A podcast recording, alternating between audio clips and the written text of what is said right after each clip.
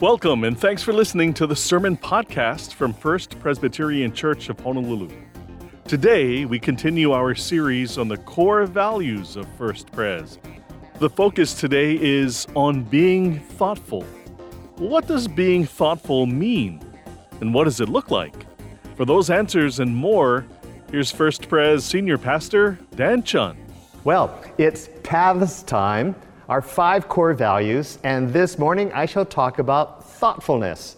So remember, PATHS is an acronym for our church's five values. We strive for P, the presence of God, A, authenticity in our community and in our prayers, T, thoughtfulness, H, humility, humble enough to know we desperately need God and to be humble with one another, and then service, with the generous love that God has given us, we give to others. These are the paths that lead to a more relevant, practical, inspiring life in Jesus. I personally have preached on four of the core values, and so I'm glad I get to preach on the fifth value, thoughtfulness.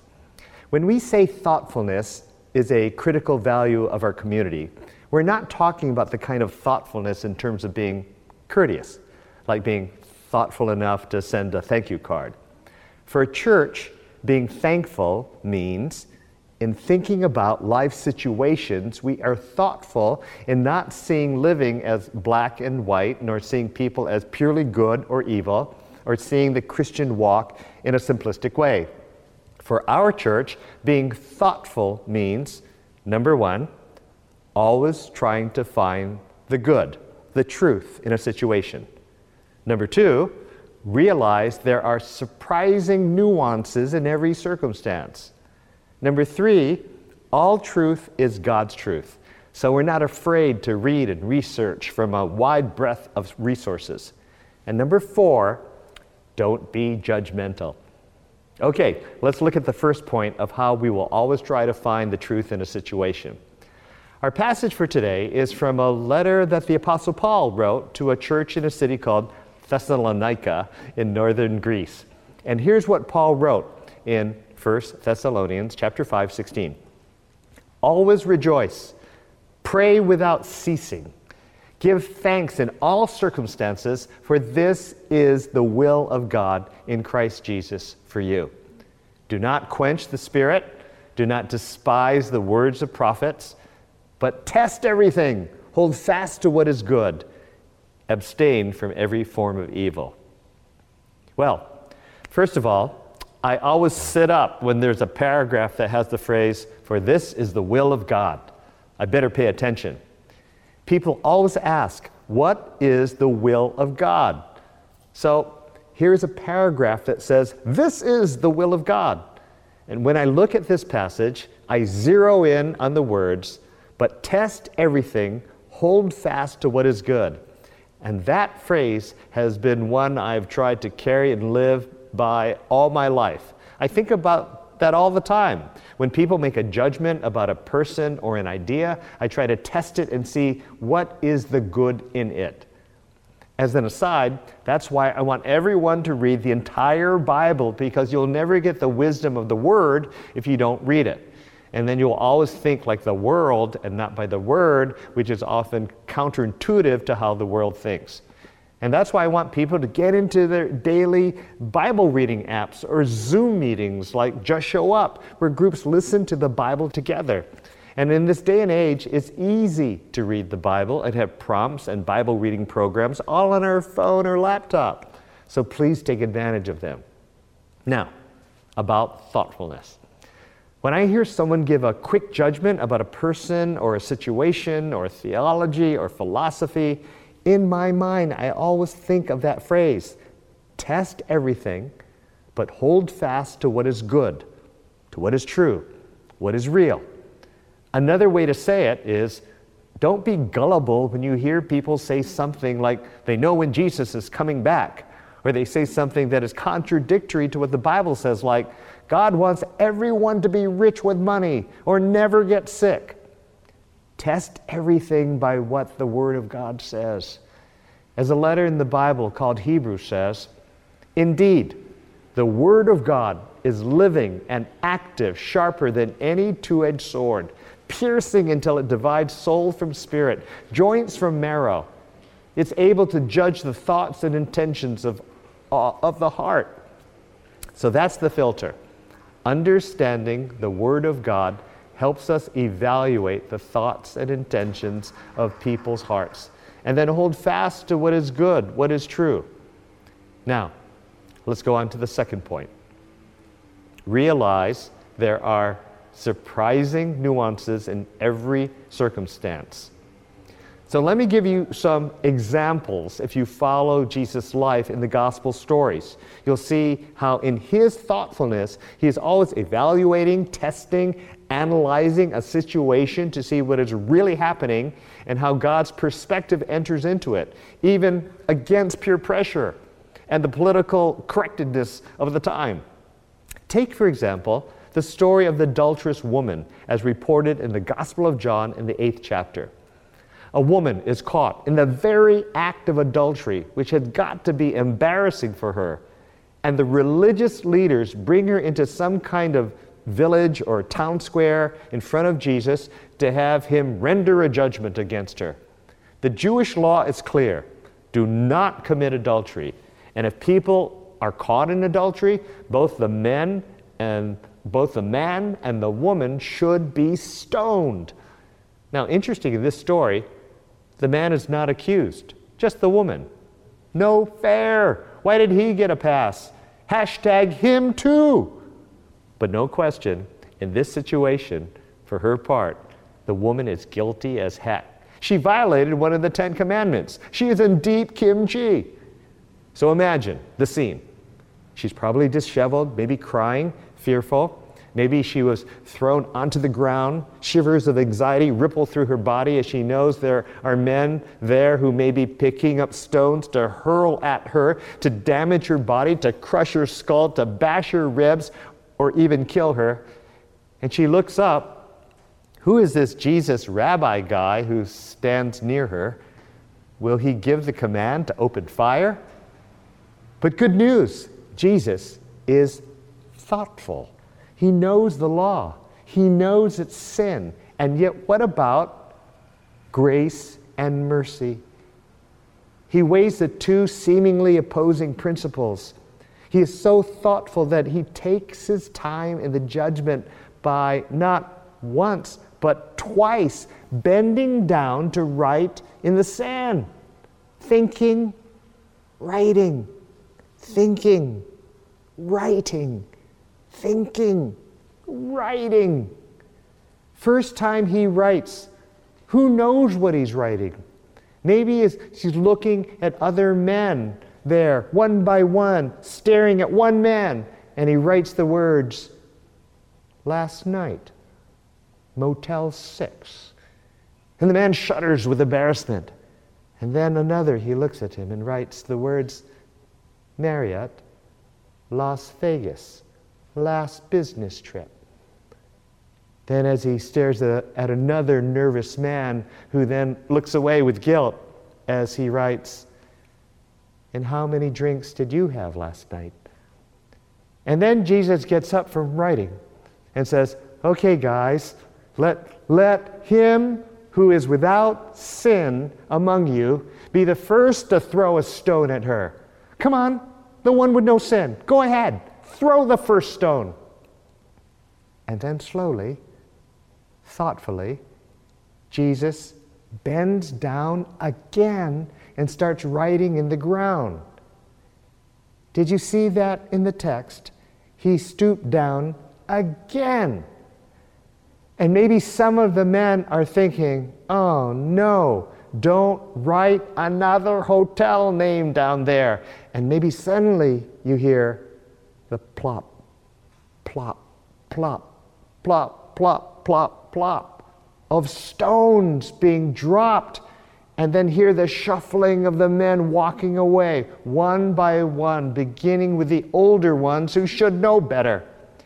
But the Bible says everyone, everyone vacates the scene, and now it's just Jesus and the woman alone. And Jesus says, Woman, where are those men now? Has no one condemned you? and maybe weeping and in shock, she answers, No one, Lord. And Jesus said, Neither do I condemn you. Go. And uh, hey, um, from now on, don't sin like this again. Friends, that is being thoughtful to the max.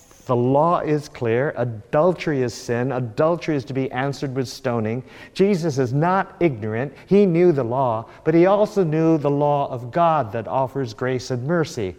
And when two absolutes clash, what do you do? That's when you must be. You have to be thoughtful. It's like there is the absolute of the principle of gravity. No one escapes that truth. Not a single human being can, can avoid gravity. 32 feet per second, an object will begin to fall to the ground and then picks up more speed if dropped from a higher height. But then there's also the absolute of the principle of aerodynamics that when flying a plane with the right thrust, the right speed, the right angle of wing and tail flaps, you can defy gravity for a while. And that is why Jesus said, Okay, I don't condemn you, but from now on, don't sin like this again, or else your plane, your life will come crashing down again. The gospel of Jesus is the gospel of the second chance. And you'll have to be thoughtful to really think about what is happening so that you don't unnecessarily judge and condemn someone too harshly and stone their souls. We sometimes condemn our friends or family or a supervisor or employee too harshly.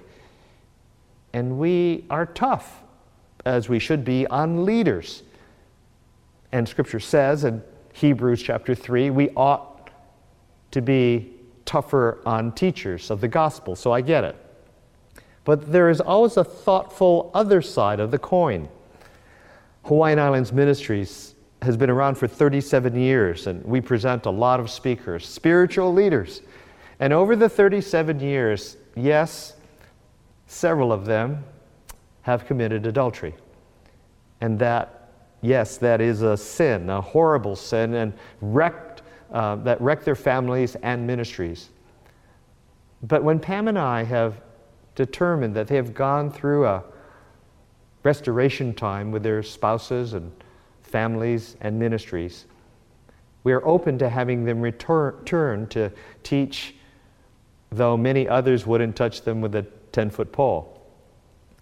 One said to me, When everyone else walked away from me, Pam and you walked towards me.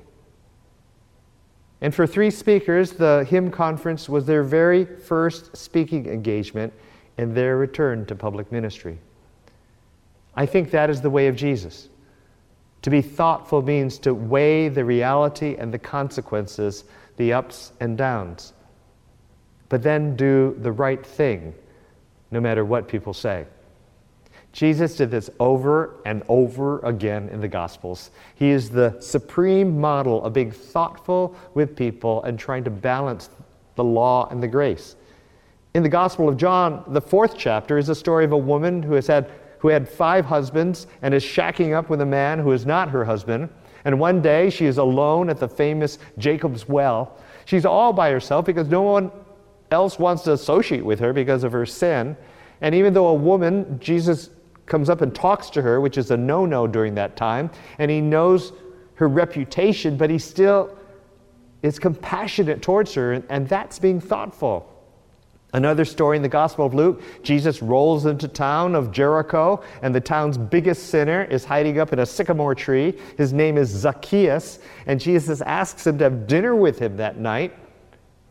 And he is a known sinner, an embezzler, and the whole town hates him for being a dishonest tax collector who rips off his own Jewish people. But Jesus chooses to be with him that night, for Jesus is being thoughtful, analyzing the situation of what is right and what is wrong, even though it may be counterintuitive to the whole town. And that compassion unlocks Zacchaeus' greed and and he decides to give away half of his goods to the poor. And if he has defrauded anyone, he says he will return it four times the amount. Unlocked, thrown away. In his telling the parable of the Good Samaritan, Jesus chooses a hated race, a Samaritan, to be the hero for the story, even though that would be offensive to people. He thoughtfully chose the Samaritan to show God's grace and that a people should not be hated for their race. No race is all bad or mostly bad. So let me really bring it home. You may not know this, but there's a presidential election coming up that has kind of quietly slipped into town. There's also a mayoral election and a lot more other offices up for grabs. As your pastor, I'm telling you, do not let this election cause division between you and your friends and relatives. It will be easy to judge people and political parties and specific news services as being fully evil or stupid or a threat to society. It will be easy to demonize people or groups and make this a season of great polarization. Don't do it. Be like Jesus. Be thoughtful. Don't see people as fully righteous or unrighteous. And when you think someone is super wrong on an issue or is an ignoramus, hear the words of Jesus of he or she who is without any sin or blindness, throw the first stone. People try to get Jesus into political traps all the time. He was asked by religious leaders called Pharisees who hated him, Is it right to pay the imperial tax to Caesar or not? Because you know we hate Caesar. And Jesus, being thoughtful, said, Give back to Caesar what is Caesar's, and to God what is God's. He judo flipped them. Rather than making it political, he turned the discussion to say that we have to be as careful about our obligation to God as we are to Caesar. And he made a political challenge to be about God rather than about Caesar. It's hard for a community when it is an election year. It's easy to get into different camps, but I call us to humility and kindness and civility, no matter how the election turns out. I've never used the pulpit to support one candidate over another, but I do know this the candidate that we might be so sure is the right one might not be. Remember when Israel wanted a king and they picked Saul to be king? But he was not the right one. He looked good, he might have been charismatic, but Saul was not the right one. In the Bible book called 1 Samuel, in the 16th chapter, the Lord says to the prophet Samuel that he has to choose another king to follow Saul. So Samuel goes to the family of Jesse because God told him the new candidate for king would be found there. So all of the sons of Jesse line up for Samuel to check out, starting from the eldest to the youngest.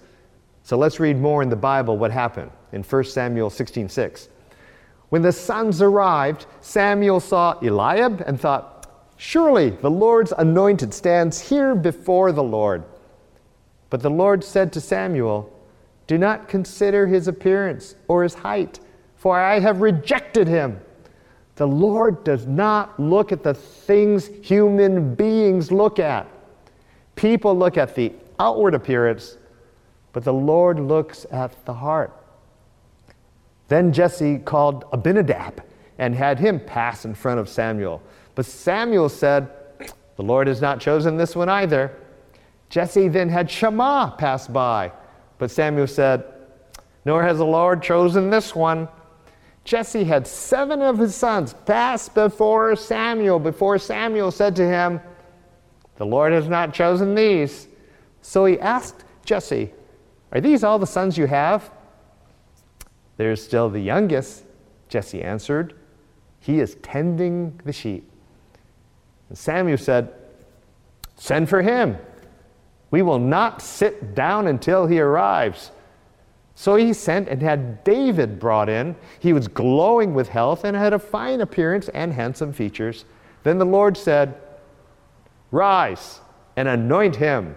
This is the one. So Samuel took the, the horn of oil and anointed him in the presence of his brothers. And from that day on, the Spirit of the Lord came on David in power. Okay. Do you realize how revolutionary this is? Jesse, the father, must have thought, What? You don't want Eliab, my oldest? He's my oldest. He has to be the one chosen to be king. Get this, and, and you will see how revolutionary the Bible is. For centuries in Jewish culture, authority and priority and leadership always went to the oldest child. It's still that way in many families. And, and you see that all the time, like in royal families like Prince Charles and Prince William in England. But God doesn't always follow that culture. In fact, if you really study the Bible, two huge cultural traditions are turned over by God. Huge ones. First one is primogeniture, where the oldest always gets the authority and leadership and the wealth. And that changed immediately in the book of Genesis with Jacob, the younger, chosen by God over brother Esau, Joseph, one of the youngest chosen by God over his older brothers, Moses, chosen by the Lord over his older brother Aaron. Me, being the youngest in my family, once brought up that truth to Peggy Campolo, who is the oldest in her family. And I said, Peggy, see how God always chooses the youngest? And she replied, What about Jesus? Okay, good point. Okay, not always. The second cultural shift that happened with God in the Bible was that women would be lifted up to be equally important as men. Unheard of in ancient Jewish custom, where women couldn't even be a witness in trials simply because they were a woman and still had much less rights as it was in this country for centuries, where women couldn't even vote until 1920. In the New Testament, priority notice is given to the women. It is Priscilla over her husband Aquila, Mary Magdalene being the first discoverer and preacher that Jesus had risen. The woman at the well with five husbands became a great evangelist. Lydia, the seller of purple goods in the book of Acts, be, being one of the first converts in Macedonia. The point is, to follow God means to be thoughtful, even as cultural trends, political correctness, um, or correctness may not be followed in order to follow God. But don't miss this important point. Being thoughtful means to listen to the Holy Spirit as the prophet Samuel did. Play back that story. Seven sons walk by Samuel. Nope, not that one. Nope, not that one. Nope, not that one. Seven sons, seven. Nope, not that one. And then Samuel asks, are there any other sons? And Jesse, who must have been puzzled or frustrated, say, Oh, yeah, uh, David, the youngest one, the one who likes to play music, the one with the sheep, the one who writes poetry. He's no macho, macho Marlboro man. And Samuel says, Bring him to me. And as it turns out, he was to be not only the next king of Israel, but perhaps the most successful and famous one in all the history of the country. We have to thoughtfully look at people. The wimpy Peter Parker or Clark Kent might actually be the true warrior. So let's get on to point three. All truth is God's truth. For our church, we're not afraid to read and research from a wide breadth of resources. Some churches have a fear of science, not us. Science is about God. Creation care is about God. If you believe in evolution, it points to an intelligent design by an intelligent being. Being thoughtful means we read everything secular and religious books, Protestant and Catholic. For, for if we find any truth, it is God's truth. There's always some truth in other religions. Other religions are not 100% bad. If another religion says we should forgive people, we would say that's God's truth. It's just that we would say in humility that there is more truth when Christianity says love and forgive your enemies. Another religion might say to hate them. Then you have to make a choice. And we would follow Jesus on that one. Some families want to continue to hate other members and not forgive. We would say that's not helpful or healthy, for it differs from what Jesus and the Bible said. So, we are a church where, in addition to seeing the Bible as divinely inspired and infallible, as the Word of God, you will hear us quote from Einstein and C.S. Lewis and Dietrich Bonhoeffer, St. Ignatius of Loyola, and even not be scared to talk about the doubts of faith from a St. Teresa of Calcutta.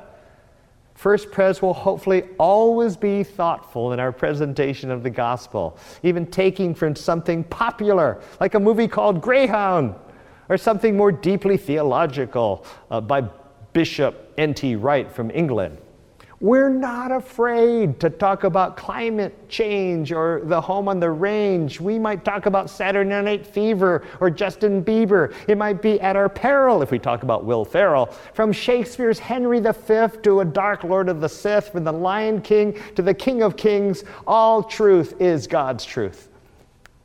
In being thoughtful, we build bridges with people of all ages, cultures, and races and we listen, we learn, we read, we yearn to love God, love people, and serve in Jesus' name.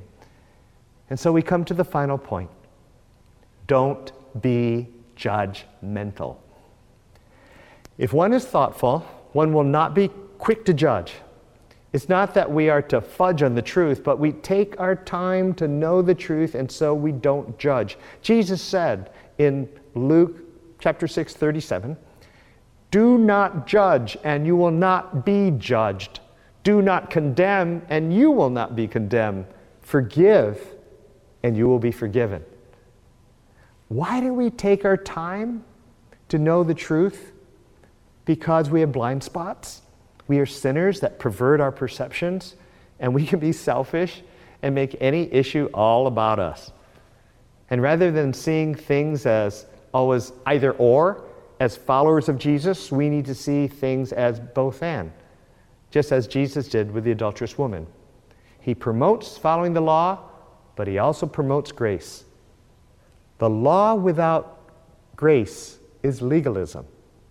Grace without the law is sentimentality. When we are thoughtful, we see things as both and. We test everything but hold fast to what is good and true in humility and in grace. So, let's all be thoughtful. Amen? Amen. Let's pray. Lord, we come to you knowing that at times we have a lot to work on. And one of the things maybe we need to work on is being thoughtful and not judge people, not condemn them.